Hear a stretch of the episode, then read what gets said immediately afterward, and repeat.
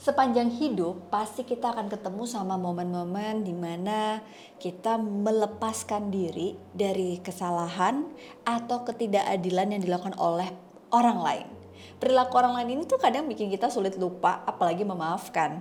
Nah beberapa waktu yang lalu aku sempat bahas di kontenku di media sosial yang lain gitu ya di Instagram sama TikTok. Ternyata waktu bahas tentang memaafkan tuh banyak banget komentar yang berdatangan. Walaupun sebenarnya di YouTube channelku juga pernah nih ada pembahasan tapi nggak mendalam. So episode kali ini menganalisa kita bahas yuk rame-rame gimana sih tentang memaafkan dari konsep psikologi dan langkah apa yang harus kita lakukan supaya nantinya kita bisa damai? Dan apakah memaafkan ini dari sudut pandang psikologi dapat meningkatkan uh, kualitas hidup kita, lebih bahagia, lebih sehat mental, tetap di Analisa Channel. Memaafkan itu adalah sebuah perilaku yang menjadi pilihan seseorang untuk melepaskan perasaan benci, marah, kesel, dan negatif lainnya. Jadi ketika memaafkan itu bukan berarti melupakan, justru malah kita melepaskan. Bedanya apa sih? Kalau melepaskan, kita bisa jadi masih mengingat kejadian tersebut atau pelaku tersebut. Cuma kita tidak menyamakan kondisi yang sekarang dengan yang dulu. Kenapa teman-teman? Contoh misalnya nih, kita memaafkan seseorang yang membuat diri kita terluka di 10 tahun yang lalu atas perkataan dia. Nah pada saat kita belum memaafkan orang ini, yang terjadi adalah bisa jadi 10 tahun itu orangnya sudah berubah gitu.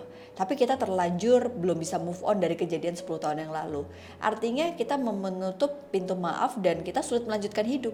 Konon katanya tidak memaafkan itu bukan berarti menyakiti orang yang tidak dimaafkan saja, tapi menyakiti kita yang belum bisa memaafkan. Karena kita sulit banget untuk bisa melupakan kejadian detail pada saat 10 tahun yang lalu tadi contohnya. Jadi sebenarnya kalau menurut Robert Enright dalam bukunya Forgiveness is a Choice, memang memaafkan itu adalah pilihan kita. Jadi ini bukan sebuah anjuran atau mungkin kewajiban, itu pilihan. Kalau kita memilih untuk hidup kita damai, hidup kita lebih sehat secara mental, kita bisa melangkah dalam hidup, memaafkan adalah salah satu alternatifnya. Jadi memaafkan ini bukan berarti membiarkan orang yang melakukan kesalahan dalam hidup kita ini lolos gitu aja. Contoh misalnya pelaku uh, pelecehan terhadap korban ini bukan berarti kita mengabaikan kesalahan pelaku ini terhadap korban, tapi dengan uh, proses memaafkan yang mungkin gak mudah untuk korban, ternyata menurut riset gitu ya dalam sebuah jurnal, justru ini dapat membantu korban melanjutkan hidupnya lebih cepat dibandingkan korban yang belum bisa move on, karena pada saat dia belum bisa memaafkan, kejadian itu tetap terulang dan dia menjadi um, sulit untuk melanjutkan hidupnya. Artinya trauma itu semakin meningkat gitu. Nah, jadi memaafkan ini se ekstrim apa sih? Se ekstrim ketika kita pengen melanjutkan hidup, bukan berarti kita harus rekonsiliasi, bukan berarti kita harus mengabaikan keadilan, tapi justru di mana momen ketika kita mengingat kejadian tersebut dan kita bisa uh, tetap melanjutkan hidup kita dengan perasaan yang sudah berbeda. Nah, tapi herannya kenapa memaafkan ini kalau memang bisa meningkatkan kualitas hidup seseorang, kenapa tidak menjadi pilihan untuk semua orang? Kenapa begitu sulit? Jujur aku juga manusia biasa, sulitnya tuh kebangetan gitu untuk bisa memaafkan apalagi luka itu begitu dalam dan begitu membuat kita jadi sulit untuk move on ke depan. Pertama, ternyata kalau kita lihat ada beberapa alasan nih ketika menurut Scott di tahun 2020 dalam risetnya kalau orang sulit memaafkan itu biasanya ada satu dia nggak terlalu mengkhawatirkan kondisi orang lain jadi ya hidupnya kurang empati dia merasa dia yang paling benar dan merasa dirinya itu tidak pernah melakukan kesalahan. Bahkan dia juga tidak memikirkan orang yang tidak dia maafkan itu kehidupannya seperti apa ya. Jadi dia ya udahlah yang penting gue hidup bahagia. Itu yang pertama. Yang kedua, dia merasa seperti kalau meminta maaf itu mengancam self image-nya. Jadi kayak gengsi gitu kayak masa sih gue minta maaf atau gue maafin dia? Enak aja gitu kan. Jadi self image ini menjadi alasan yang cukup kuat bagi mereka yang sulit memaafkan atau mungkin uh, sulit untuk meminta maaf. Nah yang ketiga adalah mereka percaya bahwa minta maaf atau maafin itu nggak ada gunanya. Toh juga yang penting hidup saya baik-baik aja nggak ngaruh sama dia Nah, yang terakhir adalah buat sebagian orang nih mengakui kesalahan itu adalah bagian di mana uh, apa ya kayaknya dia harus nanggung sendiri gitu. Seolah dia tidak membagi kerugian atau hal sulit yang dialami oleh pelaku. Jadi kayak dia udah kayak gitu ngapain sih gue maafin? Harusnya ini dia yang mendapatkan balasannya gitu. Jadi kayak ada dendamnya. Jadi kalau kita melihat diri kita masih ada di empat situasi itu teman-teman coba amati. Nggak apa-apa kalau memang belum bisa memaafkan tapi kita harus tahu dulu sumbernya tuh apa. Karena perasaan yang tidak damai ketika kita belum bisa memaafkan itu akan menjadi hidup kita nggak tenang. Jadi memaafkan tuh menurut aku adalah bukan soal sekedar kita mengabaikan tapi justru kita mengikhlaskan dan melepaskannya sehingga ketenangan dan kebahagiaan yang kita dapatkan. Karena ketika marah nih ya sama orang, emosi negatif ini akan menguras banyak energi kita loh. Ketika kita berusaha untuk pikirkan, bayangin energi kita kalau kita gunakan untuk hal-hal positif, mungkin itu udah lebih sukses daripada orang-orang yang ada di sekitar kita.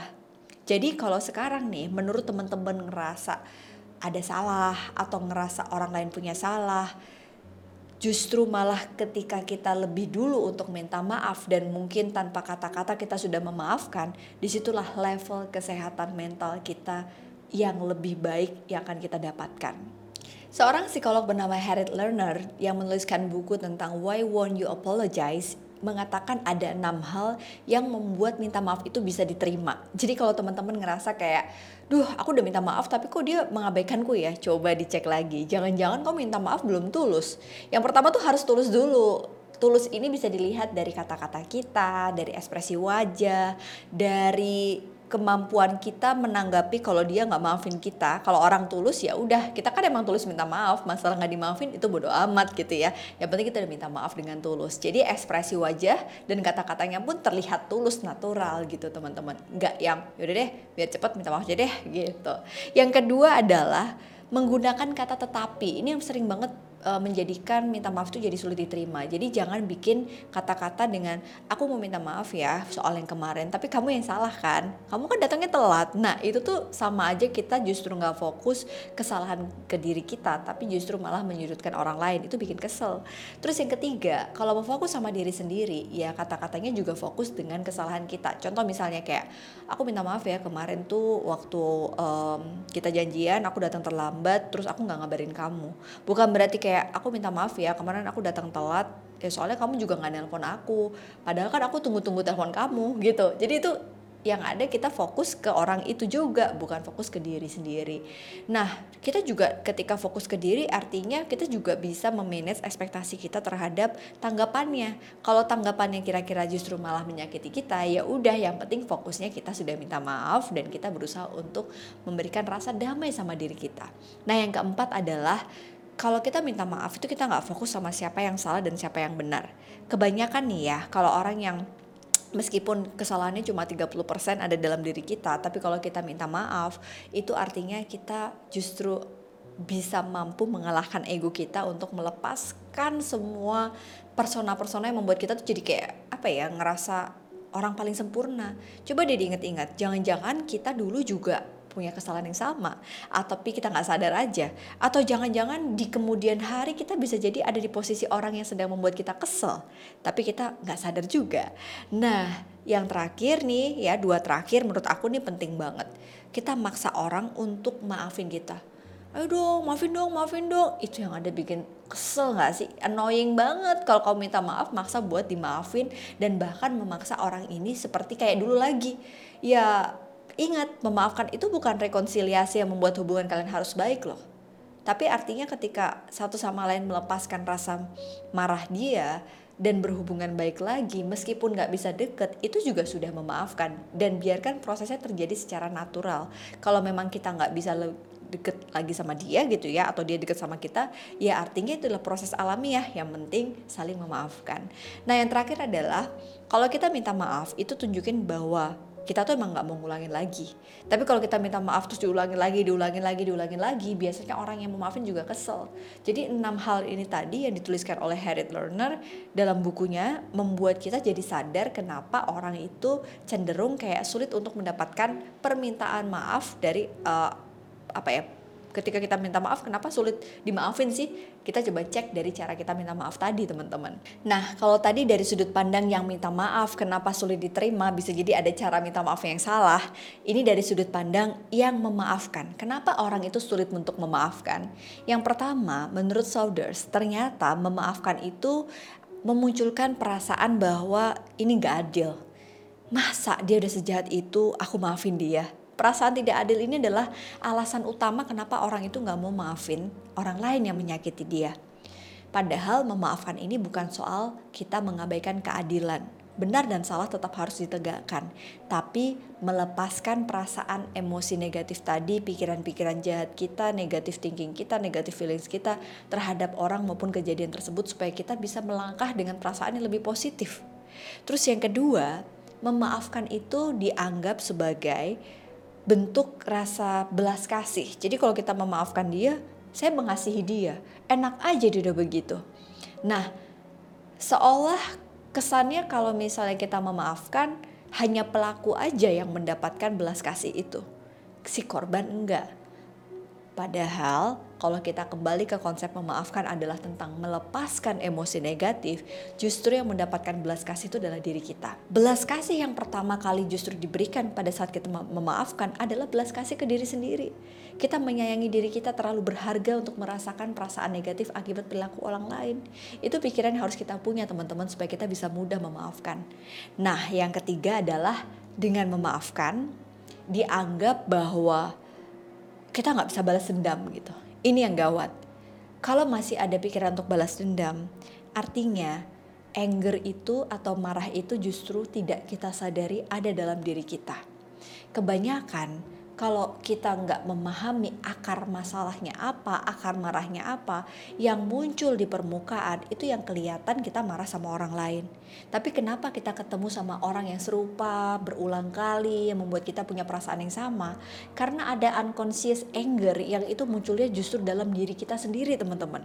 Jadi banyak sekali orang-orang yang mungkin sekarang ngerasa kayak ketika mendapatkan perilaku negatif itu sebenarnya traumatik buat dia. Dia marah sama dirinya kenapa dia tidak mau mendapatkan perlawanan. Terus nih, kalau kita belum bisa memaafkan atau kita belum bisa minta maaf, kita belum bisa mengembangkan sebuah perasaan yang ini menurut aku tuh eh, sebuah kemampuan yang menurut aku tuh ini nggak ada ini ya rumus pastinya ya. Tapi bagaimana seseorang memiliki perasaan uh, kepada orang lain, berempati kita menuntut orang lain berempati, padahal diri kita yang belum berempati sama orang lain. Itu yang sulit gitu. Siapa duluan nih yang mau empati? Padahal dengan kita membalas dendam atas sikap orang lain, kita tuh justru kayak menunjukkan bahwa kita tuh nggak bisa empati sama orang itu. Jadi gimana dong? Harus apa? Apa yang kita lakukan? Nih dalam buku Robert and Wright, aku mendapatkan insight menarik waktu itu aku bahas di Reels juga gitu ya. Yang pertama adalah kita harus mencari tahu dulu uncovering your anger kita tuh marahnya kenapa sih sama orang ini atau sama kejadiannya atau sama kejadian sebelumnya atau sama diri kita sendiri yang ngerasa kayak jadi kita nggak terima sama sikap dia? Kalau kita udah tahu nih kita udah mengcapture gitu ya kemarahan kita tuh kenapa di situ kita baru bisa memutuskan untuk memaafkan atau enggak Nah, biasanya untuk uncovering your anger ini teman-teman ada banyak cara. Bisa dengan curhat, ke konselor, ke profesional, ke psikolog. Nah, ini banyak juga ya teman-teman layanan salah satunya di APDC Indonesia. Kalau teman-teman mau lihat Instagramnya bisa langsung aja ya klik karena ada banyak jejaring sosiet uh, psikolog kita di seluruh penjuru Indonesia. Kita juga lagi uh, mengembangkan dalam rangka menuju mengembangkan peer counselor lagi. Jadi buat teman-teman yang pengen ketemu teman sebaya ngobrol uh, juga bisa nantinya mendapatkan layanan ini di APDC. So follow aja Instagramnya APDC Indonesia ya.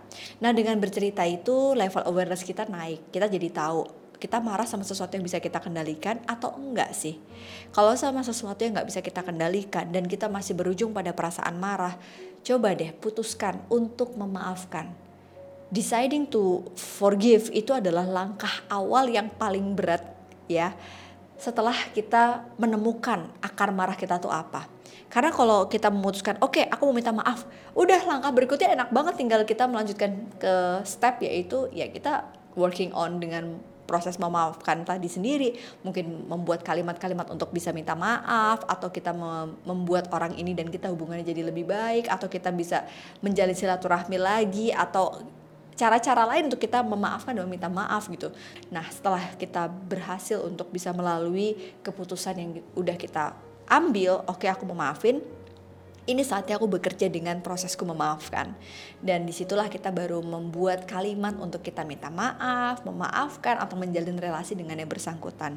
Nah yang terakhir nih teman-teman, pada saat kita udah minta maaf, kita udah memutuskan juga untuk oke okay lah, aku pokoknya mau minta maaf deh gitu ya. Di buku itu juga dituliskan yang paling penting adalah bagaimana kita merilis perasaan negatif dalam emosi kita yang terpenjara. Jadi kalau teman-teman ngerasa kayak sekarang apa ya dalam fase ini tuh kita ngerasa kayak udah lega gitu, udah rilis, udah gitu ibaratnya. Ternyata enak juga ya nggak punya masalah sama orang ah, enak juga ya kita tuh tidak menyimpan emosi negatif sama orang ini. Toh juga orang ini nggak bisa berubah. Enak juga ya damai juga ya. Nah ini tuh adalah sensasi yang menurut aku tuh membuat kita jadi bertumbuh sebagai manusia yang lebih matang dan dewasa secara emosi gitu teman-teman. Dan setiap kejadian pasti memberikan cerita untuk kita sampai di titik di mana kita mudah untuk releasing negative feelings tadi. Bagi orang yang memaafkan atau meminta maaf duluan entah konteks benar dan salah itu ada di depan, tapi bisa meningkatkan kesehatan mental mereka secara signifikan. Ini terbukti ya teman-teman karena ada beberapa orang di dalam penelitian dilakukan di tahun 2014 dan 2013 orang yang menerima terapi yang dirancang untuk mendorong sikap memaafkan itu ditemukan sebagai penurunan uh, angka depresi dalam partisipan di eksperimen tersebut. Dan memaafkan juga terbukti mencegah perilaku bunuh diri ini terbukti dalam penelitian di tahun 2013. Kalau teman-teman ngerasa sekarang marah sama hidup, marah sama kejadian yang udah lama gitu ya, dan frustasi, coba deh gak ada resep yang paling mudah dibandingkan dengan memaafkan.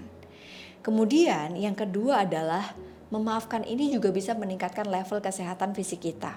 Jadi kalau kita tuh lagi terpaku sama sebuah dendam, tahu nggak secara fisiologis tekanan darah dan detak jantung kita tuh meningkat kerjanya lebih drastis.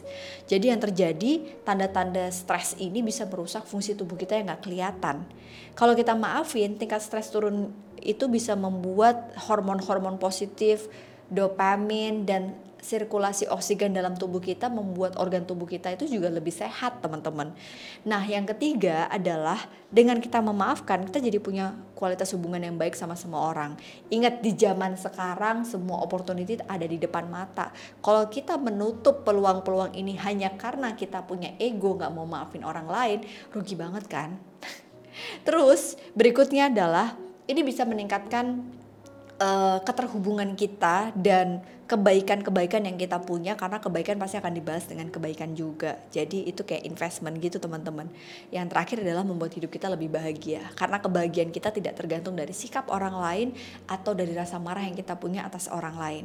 Jadi sekarang letting go and moving on terhadap kejadian atau mungkin orang yang membuat kita jadi sulit untuk melangkah, ingat elemen yang kita harus punya adalah satu empati. Empati ini kemampuan kita memposisikan diri jadi orang itu. Bisa jadi kita juga suatu saat melakukan hal yang sama atau kita juga mungkin pernah ada di posisi orang itu. Cuma kita aja yang sok nggak tahu dan gengsi dan ngerasa kita paling benar. Yang kedua adalah compassion. Aduh, ini sulit banget So kalau aku pribadi aku kayak memaafkan bukan untuk mereka tapi untuk kebaikan hatiku sendiri. Jadi dengan aku mengasihi diriku, aku akan mengasihi orang lain juga. Yang ketiga adalah pemahaman terhadap orang yang kita temui atau yang pernah melukai kita. Coba masuk ke dunianya dengan helikopter yang lebih luas. Kenapa dia bisa berperilaku seperti itu? Apa yang membuat dia seperti itu? Intention apa? pola asuhnya gimana, dia punya background apa. Dengan kita memahami, biasanya kita akan lebih mudah memaafkan mereka. Udah banyak banget nih penjelasan tentang forgiveness di episode kali ini bahwa memang memaafkan itu uh, satu bukan soal benar dan salah, tapi semua tentang ketenangan dan kebahagiaan diri kita sebagai mereka yang memaafkan atau yang meminta maaf. Bukan tentang rekonsiliasi, nggak harus kita deket lagi seperti dulu kala gitu ya. Tapi dengan kita melepaskan perasaan-perasaan negatif dan ya melepaskan kejadian-kejadian itu ada dalam hidup kita untuk membuat kita lebih kuat, membuat kita hidupnya jadi lebih baik, lebih berhati-hati. Itu salah satu cara kita memaafkan untuk bisa move on di dalam kehidupan yang kita jalankan. So, sekarang udah ningkatin kualitas hidup, naikin kesehatan level kesehatan mental kita, membangun relasi yang lebih baik dengan memaafkan adalah langkah kita untuk dipilih di awal tahun 2023. Let's moving on teman-teman, jangan biarkan marah dan maaf itu menjadi sesuatu yang terpisahkan. Kalau ada orang yang salah, di situlah ada orang yang benar. Kita hanya tinggal memilih peran tergantung siapa yang mau mulai memaafkan dan dimaafkan. Terima kasih banyak sudah nonton Alsa Channel ini, semoga bermanfaat dan sampai ketemu di menganalisa berikutnya. Assalamualaikum warahmatullahi wabarakatuh.